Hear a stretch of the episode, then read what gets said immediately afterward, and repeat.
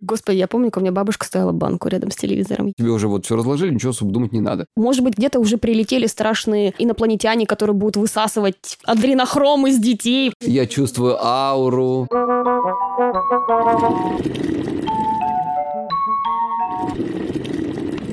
Здравствуйте, это Егор Егоров и «Чай с психологом». После отпуска с обновленными силами решил поговорить про теории заговоров и конспирологию. Тема сейчас более чем актуальная, все-таки COVID-19, прививки, вышки 5G, ну и так далее. И в этом выпуске мы обсудим, какие бывают теории заговоров, откуда они берутся и какая под ними психологическая основа, как распространяются конспирологические идеи, что делать, если ваш близкий увлекся такими идеями, а на десерт несколько историй, одна из которых о том, откуда взялись шапочки из фольги. Приступим. Дисклеймер. В этом выпуске приводится собственное мнение ведущих, не претендующие на истину. Мы можем, конечно, многое упустить, так как тема весьма объемная, но мы, конечно, постараемся пролить свет на ее хотя бы основные аспекты, Нам просто захотелось поговорить на эту тему. Но не просто захотелось. Не Ну просто да, захотелось, да. потому что у нас огромное количество субстрата под вот это дело созрело в нашем общественном пространстве. Как вы знаете, у меня есть соло-выпуски, и у меня есть выпуски с разными гостями. И иногда так случается, что эти гости известные, кстати, совсем скоро будет э, наплыв разных селеб в мой подкаст, так что ожидайте. А иногда это просто мои хорошие друзья, знакомые или люди, которые мне просто интересны. Вот такой же случай сегодня. Это моя хорошая подруга Дарья, или Даша, не знаю, как лучше, Даша. Лучше Дарья. Да, Д- Дарья. Почему именно Дарья? Потому что, когда мы с Дарьей где-нибудь встречаемся, то мы обычно начинаем долго о чем-то разговаривать, а все вокруг уже хотят уйти спать. А мы продолжаем. Поэтому с кем, как не с Дарьей, подумал я, поговорить о разных всяких теориях заговора. Потому что тема очень интересная и актуальная, надо сказать, а у Даши большие познания в этих сферах разных. Так что мы сегодня с разных сторон попытаемся ее рассмотреть. Я с точки зрения психологии, ну, я думаю, Даша мне тоже в этом поможет. А Даша, как человек, обладающий огромными знаниями в разных сферах, мне поможет информацией, потому что я человек ленивый и бывает что-то пропускаю. Даша, привет. Привет. О чем сегодня мы с тобой э, поговорим? В общем-то, уже понятно, что это коронавирус. О, господи. Проболтался. В общем-то, понятно уже, что это вся конспирология и теории заговоров. Эта штука довольно сейчас актуальная, как никогда. И давай, наверное, может быть, мы скажем как-то пару слов о том, что это такое. Выписал я тут разные определения, и все они свелись вот к примерно к какой-то такой фразе, что теории заговора, они же конспирология, это такие концепции, которые объединяют отдельные события, исторические всякие разные явления, или даже ход истории в целом, представляют его как результат заговора группы людей из какой-то корости, из амбиций или других каких-то интересов. Можешь что-то еще дополнить, или это всеобъемлюще? Вряд ли, наверное, можно сказать, что это всеобъемлющее, но в целом это дает представление о явлении. На бытовом уровне все мы слышали фразу «конспирология и теория заговора», и, в принципе, все мы примерно представляем, о чем идет речь. Какие основные теории заговоров э, ты вот можешь припомнить? Я тут тоже себе навыписывал разных. Слушай, ну на самом деле их как бы много, и в разные эпохи, в зависимости от того, скажем так, что стояло на повестке, что волновало людей, они были разные. Это правда. А сейчас вот в этом, ну, я думаю, мы позже с тобой перейдем к этому вопросу, в этом году прям расцвет, и много чего интересного повылазило на почве М. общественных страхов.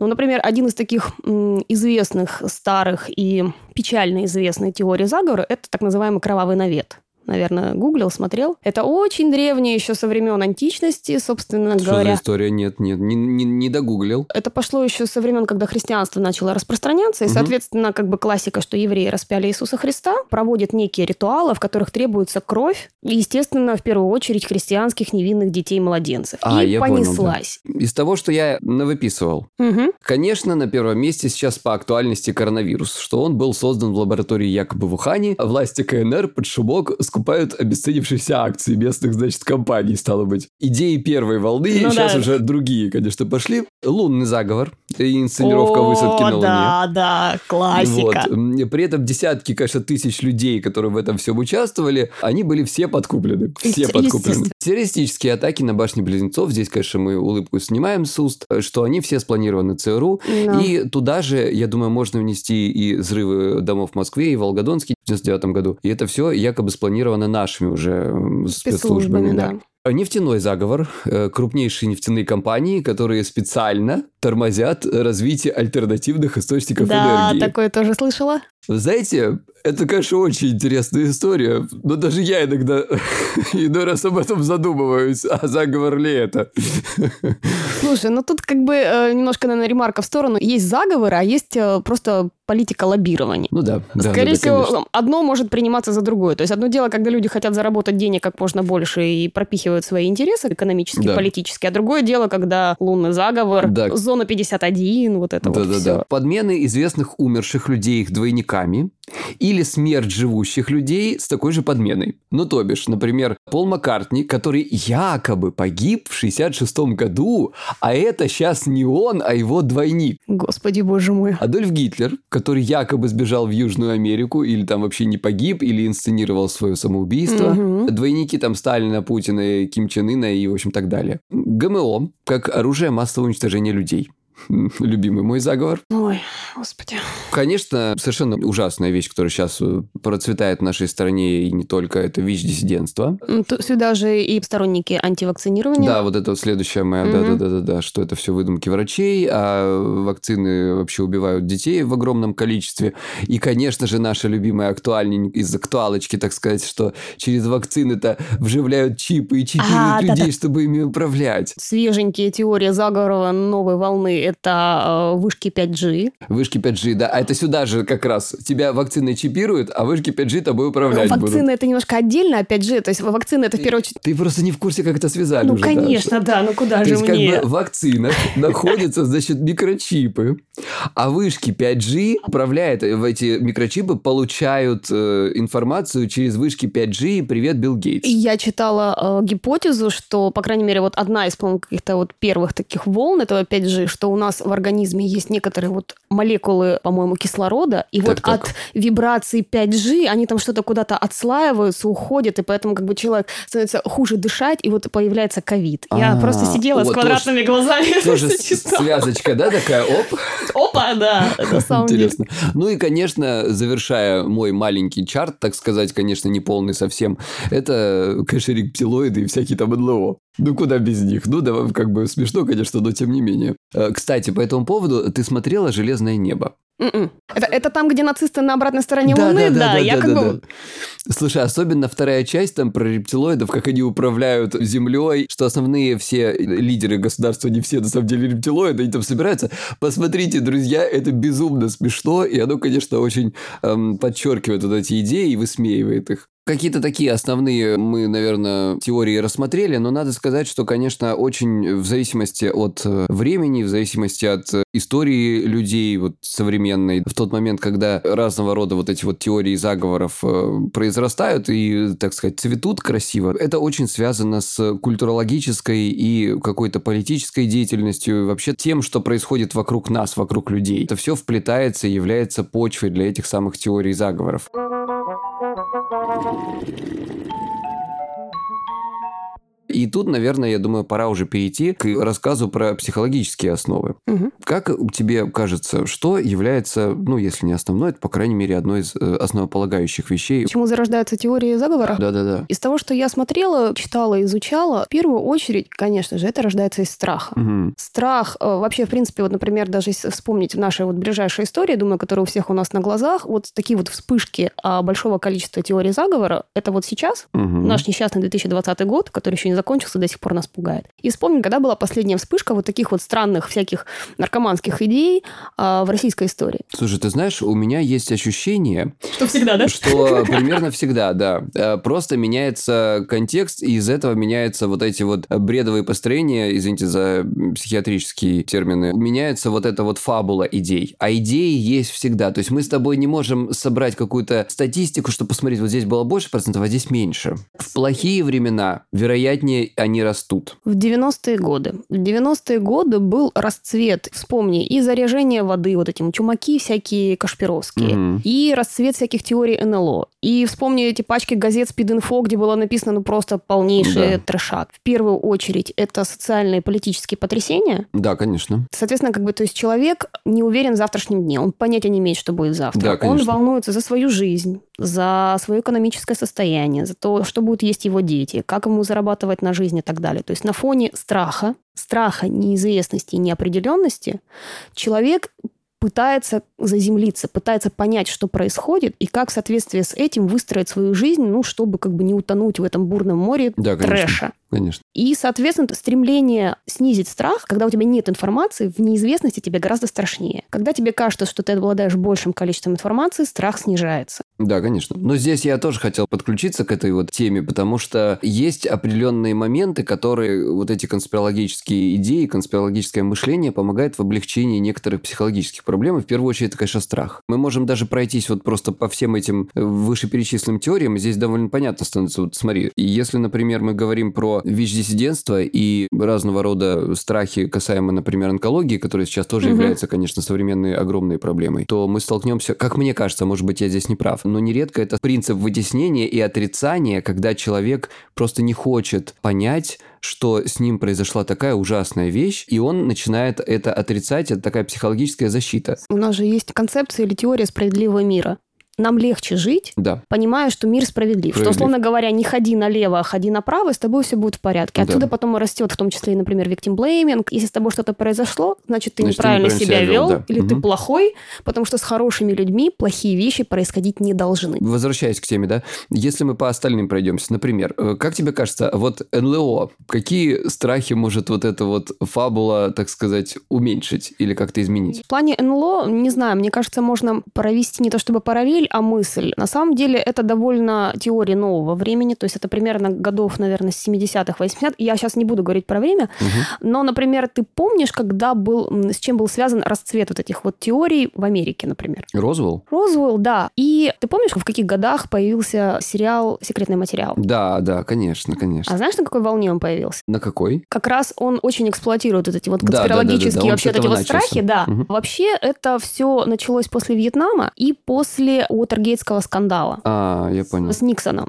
И после этого у американского общества резко упало доверие к власти. Да, Общество чувствует себя не в безопасности, что правительство что-то скрывает. Вот это вот классическая оттуда же фраза «истина где-то рядом».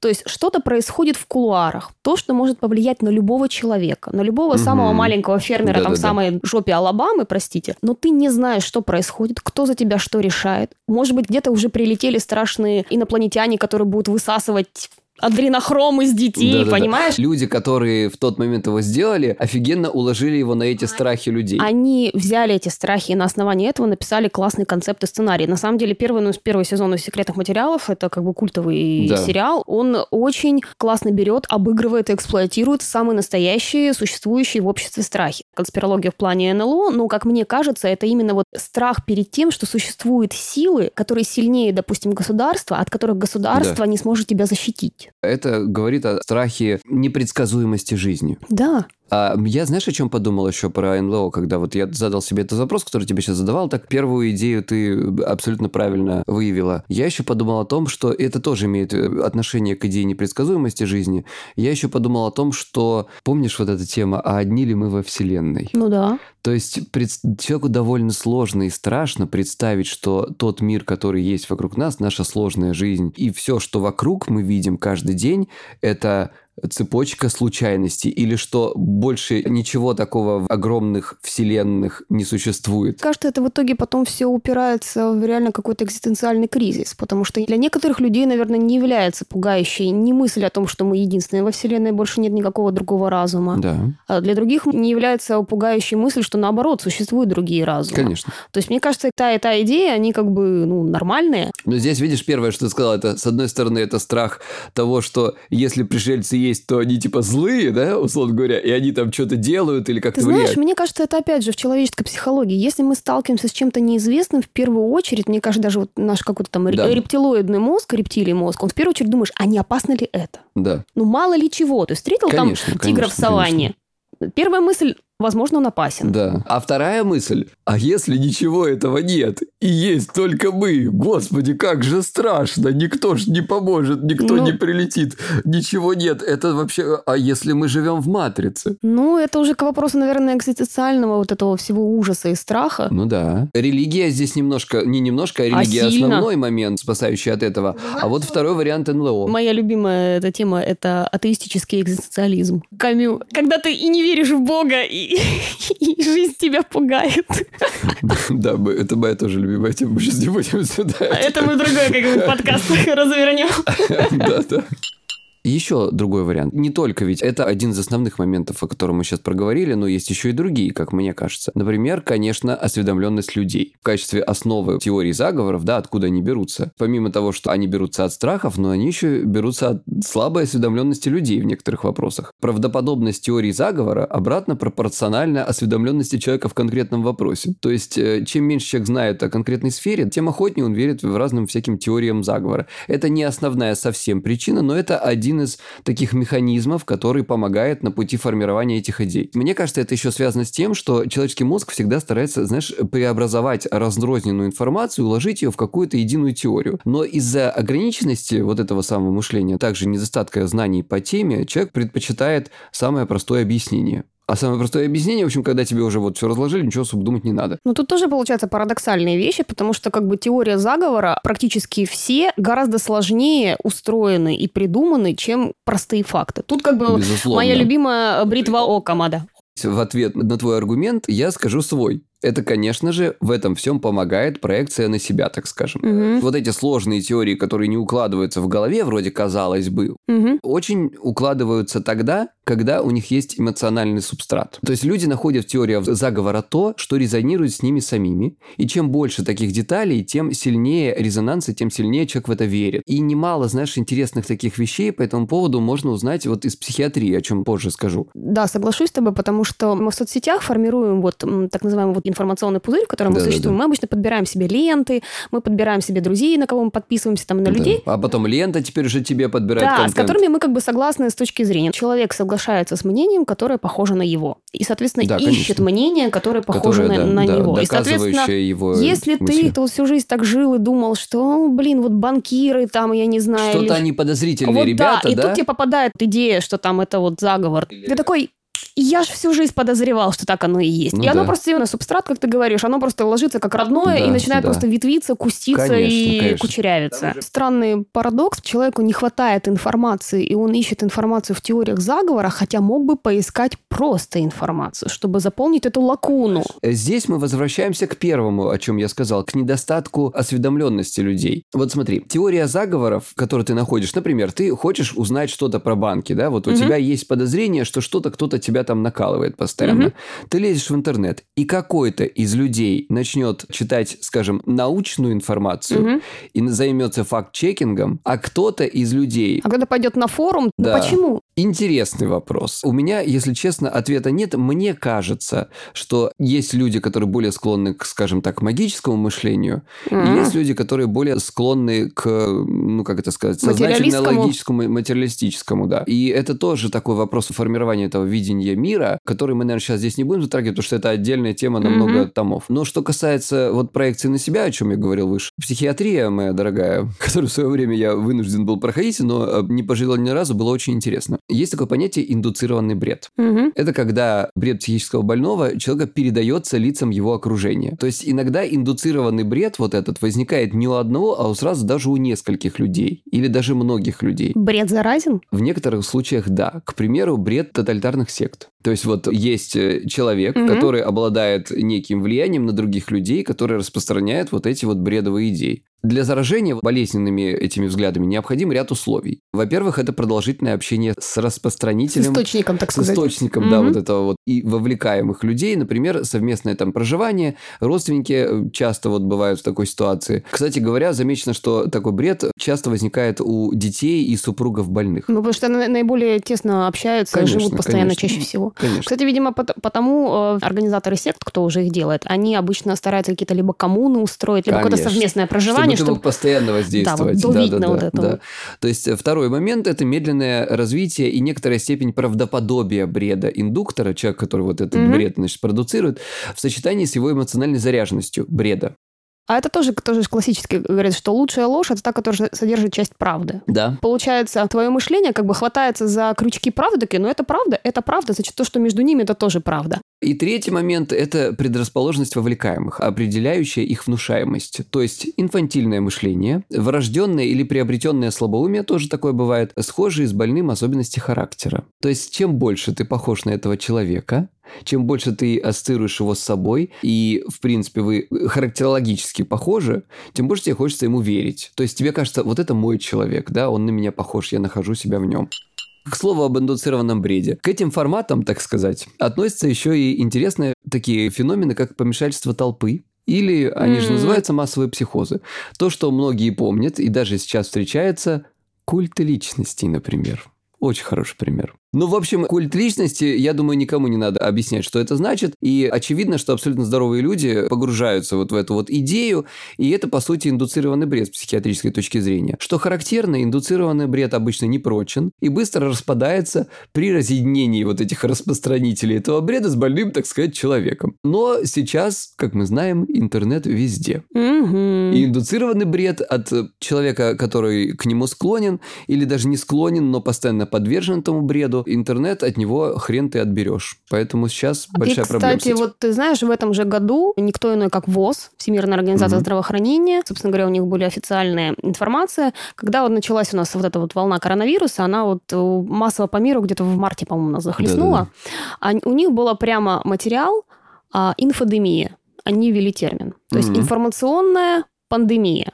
То есть на фоне того, что в мире развивается эпидемия неизученной болезни, которая угу. является опасной, ну, не, это, слава богу, там не черная Да-да-да. смерть, но все равно как бы серьезная вещь, до конца не исследована. На фоне этого на фоне современного общества и современных средств связи в обществе развелась безумная инфодемия. То есть угу, как раз да. и повылазили вот эти вот как грибы после дождя и теории заговора. Потому что человечество столкнулось с абсолютно неизвестной болезнью, неизвестно, что делать, страх смерти. Вообще слухи и сплетни, и вообще вот это вот small talk, угу.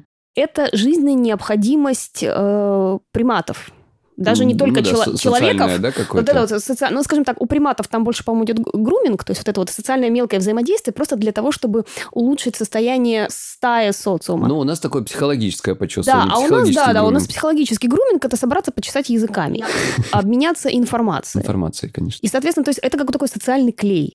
А на фоне, когда всем страшно, все не понимают, что происходит. У кого-то, не дай бог, с работы накрылось. У кого-то ребенок сидит дома, как бы школа нет, вот он как бы ему нужны особенно... Угу. У меня вот друзья, у которых дети начальная школа, очень тяжело им дома сидеть и учиться было. И родителям с ними очень тяжело. Ну да. У всех паника, у всех страх, неизвестность и все. И вот получается вот это вот социальный клей, это попытка друг другу помочь это просто превращается в вал, в, просто в потоп дезинформации, слухов, кстати говоря, припоминается мне профессор социологии Радгерского университета в Нью-Джерси по имени Тед Герцель. Он в 92 году с группой исследователей обзвонил сотни случайно выбранных жителей Нью-Джерси и спросил их мнение о нескольких популярных теориях заговора. Затем они задали вопросы, чтобы оценить уровень одного из элементов параноидного мышления – недоверия. Угу. Они, значит, спросили, это вот я к чему сейчас рассказываю, они спросили, насколько вы доверяете своим друзьям, семье, соседям и официальным органам, например, полиции. Угу. И были получены одна однозначные результаты.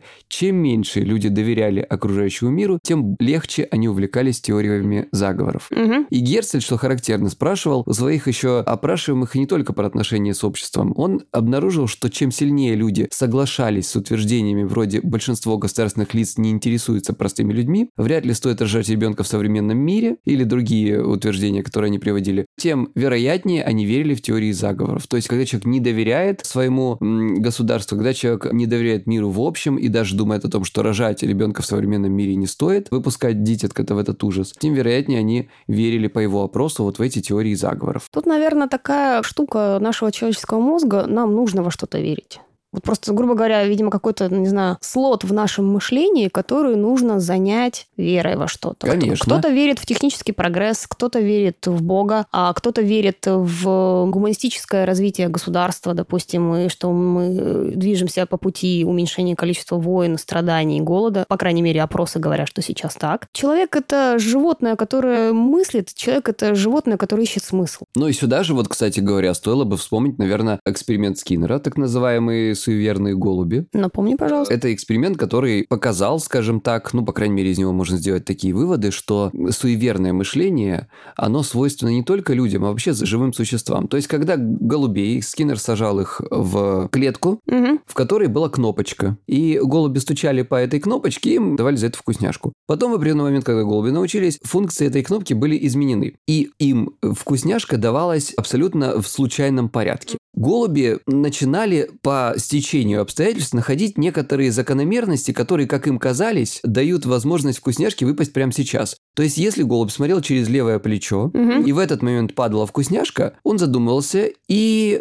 повторял это действие. Если вдруг так совпадало по случайности, что в этот момент впадала вторая вкусняшка, это фиксировалось, и голубь постоянно начинал смотреть через левое плечо в попытке получить эту самую вкусняшку. Это наводит на мысль о том, что такое мышление есть не только даже у человека. Да, ты знаешь, я, кстати, вспомнила тоже, вот я сейчас медленно, ну, верно читаю. Лоренса, помнишь мы с тобой? Мгм. Конрад Лоренс. Дошла до середины книги, там вообще книга про агрессию, но очень интересно, мы говорим про этологию, то есть поведение животных, он потом Мгм. он ведет как бы к поведению людей. Опять же, есть спорно, нельзя там проводить прямые параллели между животными Да, и людьми, конечно. но неважно. Короче, у животных 100% есть такой процесс, как называется ритуализация. Да, у, у людей тоже. Да, а ритуализация, э, в том числе и инстинктов. То есть вот однажды выстроена какая-то последовательность действий, которая приводит к определенному результату, реально закрепляется в мозгу живого существа. И даже потом, если он не произведет это действие, у него возникает тревога и страх. То, что ты сейчас говоришь, так работает УКР. Гусыня у него жила в, в доме, и там, когда там первый раз он ее завел, там как-то вот свет светил в окно, и она как бы отшатнулась от этого окна. Все. Ага. Во все следующие разы она, когда заходила в дом, она делала такой крюк, чтобы вот, вот как она Она первый раз повторяла этот э, Да. логику и поведения. это все превратилось уже в ритуал. И потом, когда она, допустим, как-то она прошла в дом и забыла вот этот вот сделать, она в ужасе там вернулась с лестницы, вернулась, повторила этот крюк, и только после этого была спокойна и поднялась по лестнице. Получается, что обсессивно-компульсивное расстройство свойственно еще и животным. Кстати, у меня есть Инстаграм. Я регулярно туда что-то пощу, отвечаю на вопросы и просто общаюсь с людьми. Всем, кому интересна психология, да и просто вообще как я живу, милости просим, псай, подчеркивание чай. Ссылка в описании выпуска и подкаста. Но здесь, наверное, стоит перейти, я пару слов скажу тогда про бредовые построения. Стоит, конечно, отметить, что бред в психиатрическом понимании отличается от того, что мы обсуждаем, от теории заговоров. Хотя, насколько он отличается, сейчас вот я вам все это расскажу, и судить будете вы сами. Основная отличительная черта психиатрического бреда – это то, что он эгоцентричен. Он относится к конкретному бредящему человеку. Приведу вам пример, чтобы было более понятно. Есть у моих родителей соседка. Соседка, в общем, очень переживала в отношении того, что перед ее домом э, был выстроен некий участок. И на этом участке была возведена вышка сотовой связи. Ах, красота.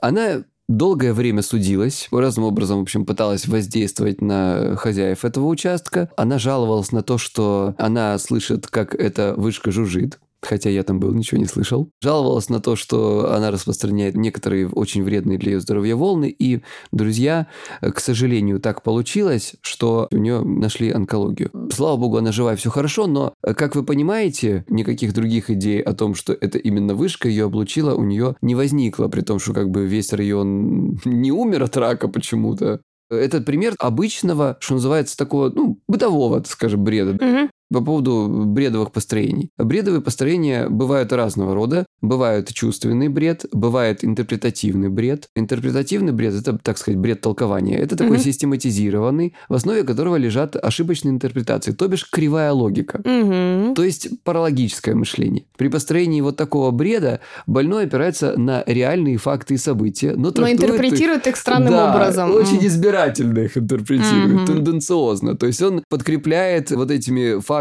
только те вещи, которые есть у него в голове. И, в общем, вот как я в примере, который я рассказал про мамину соседку, да, когда ее бред был подтвержден ее болезнью или наоборот. Мгм. Интерпретативный бред, он характеризуется тем, что он усложняется и детализируется со временем. Что мы видим, кстати, вот э, в теориях заговора, да, она когда-то Да. назревает, и потом все больше и больше обрастает разными мелочами. И интерпретативный бред, что характерно, он чаще всего монотематичен, у него одна тематика. Мгм. То есть это вот одна теория развивается, она в себя начинает включать какие-то другие, Мгм. но основная идея остается всегда одна. То есть одна фабула всегда остается. Наиболее часто идея в психиатрии встречается. Это идея ущерба, сутяжничества, ревности, либо другая история. Это идея величия, Мгм. изобретательства, там, высокого происхождения и так далее. Это еще раз говорит о том, что такого рода психиатрический бред, он именно основан на самости, на отношении к самому себе.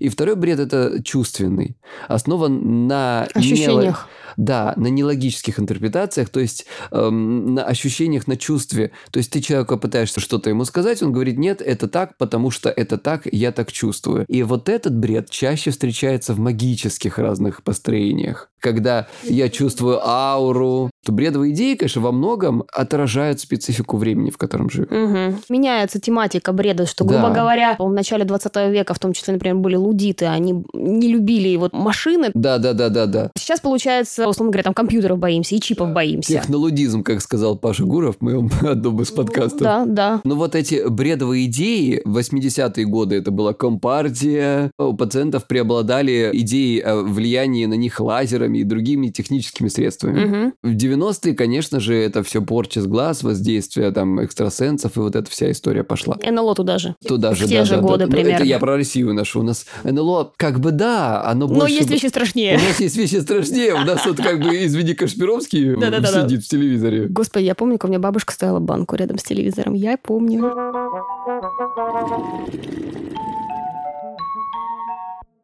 Давай поговорим о том, как распространяются такие идеи. Мы уже затронули, что, конечно, это, наверное, СМИ, интернет и сарафан в глобальном ну, в смысле. первую очередь, да. Опять же, возвращаясь к теме, которую ты говорил, что когда проводили исследования, кому люди доверяют. Чем меньше ты доверяешь государству, тем обычно больше ты доверяешь своему непосредственному окружению. Абсолютно точно. И вот тогда сарафаном вот это вот все разносится так, то есть ты как бы Не тебе- подвергается Вот, критике, да, Опять же, по себя. текущей ситуации. Какая-нибудь выходит статья или видео ВОЗ и говорят, что ребята, там, носите маски, мойте Да, руки, да, да, там, да, да, не, да. не, не лапайте друг друга в очередях, там, не ломитесь куда-нибудь толпами в город. Но это говорит ВОЗ, а баба Маша из соседнего подъезда прислала тебе пасту в WhatsApp, что в Да, соседнем это подъезде... какие-то американцы непонятные. Там в соседнем подъезде вот уже три трупа ночью вывезли, а все больницы забиты, а вот там, не знаю, в Да. подвале... И, и, и А все. она моет рот с хозяйственным мылом и здорово.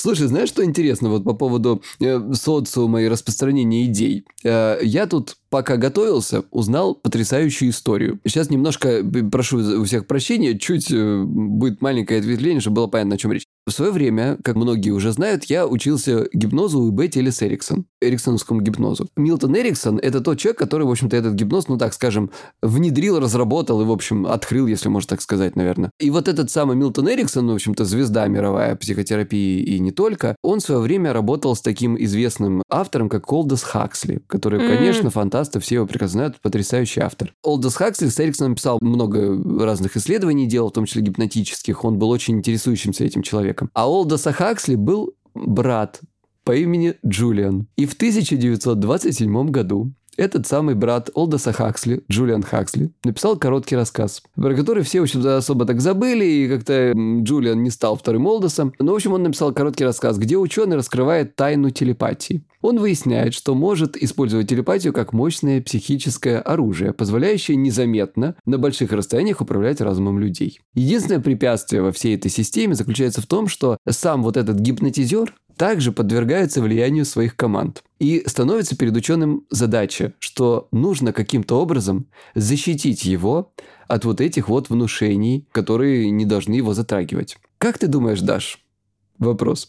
Как он себя защитил от этого? Я дам подсказку. В общем, э, хитрость э, заключалась в том, чтобы использовать металл в качестве изоляции. Че, фольга, что ли? Шапочки из фольги. Джулиан Хаксли в 900 1927 году придумал шапочки из фольги. И на самом деле все забыли сто раз уже про вот эту вот историю, про этот какой-то... Хотя, знаешь, мне кажется, что, может, все-таки это как бы не придумка, потому что вариант экранирования всяких устройств металлическими листами, а по факту фольга Конечно, это является конечно. тонкий металлический лист, Да, который да, да, да. экранирует. Ладно, придумал, неправильно я сказал. Я имел в виду, что он это... Он вот так формат шапочки придумал. Да, он пустил это вот в социум, понимаешь? Мгм. Вот э, представляете, 1927 год, ребята. Господи, почти сто лет назад. Да, и все Ёлки. настолько облизали эту идею, простебали, перестебали, забыли, потом опять вспомнили, перестебали еще раз. Здесь мы можем видеть механизм вот этих вот э, бредовых построений теории заговоров, мне кажется, что он здесь вот интересно проявляется, когда какая-то идея разносится, даже еще не было ни интернета, Мгм. то есть она появляется где-то, увлекает, ложится на какой-то субстрат каких-то людей, и кто-то на ней смеется, кто-то начинает ее воспринимать всерьез, кто-то сходит с ума и делает так, как в книжке написано, но она становится частью культуры. И ровно так же и теории заговоров уже стали частью культуры.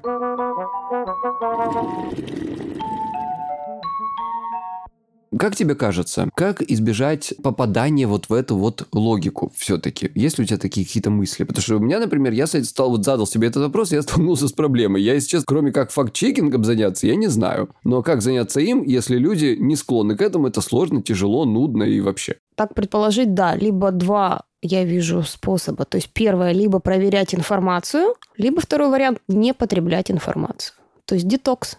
То есть, условно говоря, если ты отлавливаешь этот вот момент, что тебя несет вот в этом вот потоке, тебя куда-то Мгм. носит в сторону, закрой страницу, нажми крестик в правом верхнем углу, выйди и как бы не читай. Не смотри, не потребляй это. Ну да, логично. То есть вариант ли- либо докапывайся до истоков, но это требует гораздо большего сил. Хотя, конечно, сил закрыть интернет сейчас, это, Да. конечно, требует невероятных усилий. Говорю как человек, который ходит с телефоном просто круглые сутки и спит с ним под подушкой. Это очень тяжело. Но То есть, либо выключайте, либо воспитывайте в себе критическое мышление. Да, но критическое мышление, как бы оно, это вот как возвращаясь к теме паттернов в мозгу, мозг тратит очень много ресурсов для Да. потребления и освоения новой информации. Невозможно каждый день на 100% свой мозг загружать потреблением, э, систематизированием, раскладыванием по полочкам информации. Это очень тяжелая большая Мгм. работа. Соответственно, если ты сейчас понимаешь, что ты не можешь как бы столько времени тратить, ну, постарайся сделать усилия, там, не знаю, выключить эту пугающую статью, пойти послушать музыку, Да, посмотреть фильм, не знаю, поиграть с котом и так далее. То есть просто в данный момент хотя бы, опять же, дать себе выдохнуть. Потому что если мозг потом немножко подрасслабится, глядишь, он тоже там внутри что-то себе потом и успокоится, выстроит картину. И уж точно, как говорится, не читайте советских газет и всяких э, скриншотов в WhatsApp. Это просто вот... Фильтруйте источники, да, если даже они отфильтрованы, все равно не верьте никому. А, звучит как теория заговора. Нет, это не теория заговора, потому что все надо проверять, потому что даже всякие э, очень уважаемые издания периодически допускают какие-то либо неправильные толкования, либо ошибки фактически. Это нормальные издания потом приносят извинения и вносят Ну да. правки, вот, а ненормальные считают, что так оно и должно Да, быть. конечно. Если тема для вас важна, то есть, например, тема детского здоровья и копаться, например, в прививках, это важная жизненная Ну да. тема, ее нельзя обойти, допустим, если у вас есть дети. Тогда вот копайтесь до победного. Но тут еще вопрос-то копания, что можно же копаться в источниках. По релевантным копаться на, источникам, э, да. в научных источниках, а можно копаться в в источниках на форуме антипрививочников. Если у тебя есть какая-то тематика, то есть, например, если тебя волнуют вопросы мирового заговора банкиров, значит, ты должен копать информацию о банках. И как бы в релевантных источниках, там каком-нибудь, я просто не знаю, там Ну да. наверняка есть как бы издания, которые, э, допустим, или издания, или сайты, которые транслируют информацию профессионально. Если тебя волнует вопрос медицины, ты копайся, соответственно, берем что? Берем ВОЗ, берем журнал Lancet, берем Nature.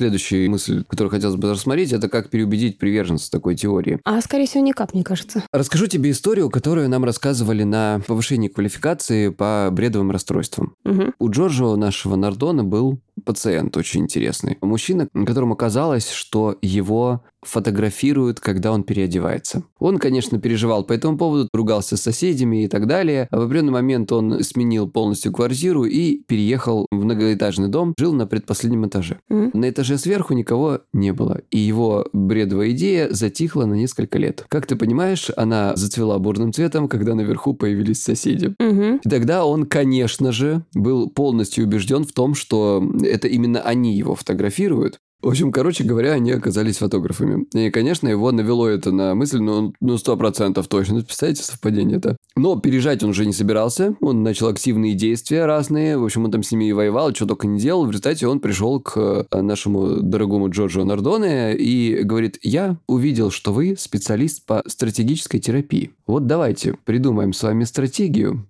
как мне с этими заразами, значит, жить. Ему казалось, что они снимают его на дроне. Мгм. И Джорджо сказал ему некоторые вещи, которые являются частью нашего протокола. Здесь я не буду их э, детально рассказывать. Он порекомендовал ему купить вспышку в фотомагазине. Всю ночь включать эту вспышку, чтобы она пыхала, потому что вспышка ослепляет дрон, ослепляет фотоаппараты. Довольно неплохо все это сработало. В общем, через э, пару недель наш дорогой друг усомнился в своей идее о том, что его, правда, так сильно снимали и интересовались его внешностью, когда он переодевается. Однако мы, конечно же, не дали ему спуска, и его еще немножко помучили, когда через время он сказал, что да, наверное, мне все-таки это привиделось. То есть, получается... Это, в общем, довольно сложная история. На самом деле, это выглядит все как э, такая м, забавная какая-то, так сказать, конструкция. Ну, в общем, есть определенные принципы, по которым разрабатываются специальные стратегии работы... Контрмеры, с... да, такие? Да, контрбредовые угу. вот, вот такие вот э, стратегии. Мы часто используем разные контрстратегии в своей работе. Я психиатрическими клиентами не занимаюсь. Джорджо вот э, берет иногда и таких клиентов. И зачем я это все рассказываю? Это иллюстрирует, каким образом сложно и неоднозначно и нелегко переубедить приверженца такой теории. Теории заговоров, они, конечно, формируются очень сложно, сильно укрепляются у человека, и среднему человеку, обычному неподготовленному, довольно сложно человека переубедить. А переубеждать и самое главное, говорить, что ты не прав, оно не просто не помогает, а оно их еще больше да. утверждает. Ну, получается, видишь, что такой вариант. И если, допустим, это не ваш родной человек, с которым вы живете, и это вам мешает жить, да, конечно. то оставьте как бы его в покое, в принципе. Человек просто будет как бы верить в то, что он верит. Если это речь уже идет о какой-то, допустим, а, угрозах здоровью или семье, то тогда, наверное, в какой-то момент, возможно, человека как раз придется отвести к психологу, а потом дальше, возможно, и психиатру. Возможно, если это будут какие-то сильные бредовые состояния, так понимаю, там уже медикаменты, да? Ну, конечно, да. Самое главное здесь не спорьте и не говорите, что человек не прав. Надо подключаться к этому бреду и нежно и методично его пытаться изменить. Но это, конечно, под силу мало кому, и здесь должна быть специальная подготовка. Однако, в любом случае, если вы не будете противоречить этому бреду, то это снизит его остроту. А не будет ли это для него дополнительным подтверждением того, что он прав? Такой человек. У этого человека, если это действительно уже сложная ситуация, будет подтверждение любое. Но чем ну, больше... в принципе, да, любой чих там будет э, да. считываться как... Чем больше ты ему противостоишь, тем больше тебя записывают в черный список раз, э, тебе абсолютно перестают доверять. Mm-hmm. И в дальнейшем, когда ты захочешь человеку этому помочь, может быть, привести его к какому-то специалисту, у тебя не будет на него абсолютно никакого влияния. То есть ты не сможешь его повоздействовать на него из серии, ну вот как в моем примере, да, когда он пришел к Джорджу, не лечиться к нему пришел. Он, он увидел другим, слово да. стратегия, он говорит, научите меня, как это сделать. И Джорджо не стал ему противоречить, он сказал, конечно, я очень верю вам, я понимаю, боже, какие извращенцы, давайте мы их проучим. Ну, тут ведь да, получается, что если это там, допустим, либо друг, либо родственник, и он перестанет вам доверять, то он и не будет доверять специалисту, которому, допустим, вы, вы насильно его притащите, он будет да. считать, что это подставной какой-нибудь да, масон. Да, именно так. Сидит и специально вот, вот да, поскольку... И вы вместе с ним уже там... Да. Да. Но, получается... Но опять же, если это такая тяжелая психиатрическая история, то тут уже не психологи, тут уже только за медикаменты. Опять же, нельзя как бы проводить э, знак равенства между верой э, в теории заговора и психиатрии. Это мы как-то с тобой немножко нет. уже Это усугубили. То есть, грубо говоря, если человек верит э, вот в какие-то странные штуки, и вы, допустим, по какой-то причине хотите его переубедить, то, конечно, в первую очередь надо снабжать его информацией, потому что невежество лечится информацией. Но нежно. Не из серии, а вот смотри, вот это исследование доказывает, что ты Даже, не прав. Да-да-да, не то, что ты дурак, почитай нормально. Тут, конечно, любой обидится. Но, скажем так, условно говоря, если человек начинает копать какую-то тему, вы понимаете, что она для него важна, и вы понимаете, что он копает не туда, и у вас есть рычаги воздействия и желание что-то ему, тогда просто нужно подсовывать информацию. Рано или поздно чаши весов могут перевесить. Опять же, иногда просто действительно, это даже не теория заговора, когда просто прислали страшилку, человек в нее поверил, потом кинул ему пару-тройку нормальных статей, он такой, а, ну да, что-то я как-то там 5G все-таки как бы. Ну, в да. России это вообще, по-моему, недавно только первую вышку 5G построили, а уже там хай подняли. Друзья, спасибо вам большое, что вы нас слушали. Мы постарались, насколько могли, конечно, может быть, несколько сумбурно рассмотреть вот эту вот тему теории заговоров разного рода. И будем очень благодарны вам за ваши комментарии, за ваши оценки в вашем подкаст-приложении. Спасибо, что слушали. Даша, спасибо тебе большое. Зови, если что. Обязательно, обязательно. Я думаю, мы еще с тобой встретимся. Всем пока-пока. Пока. -пока. пока.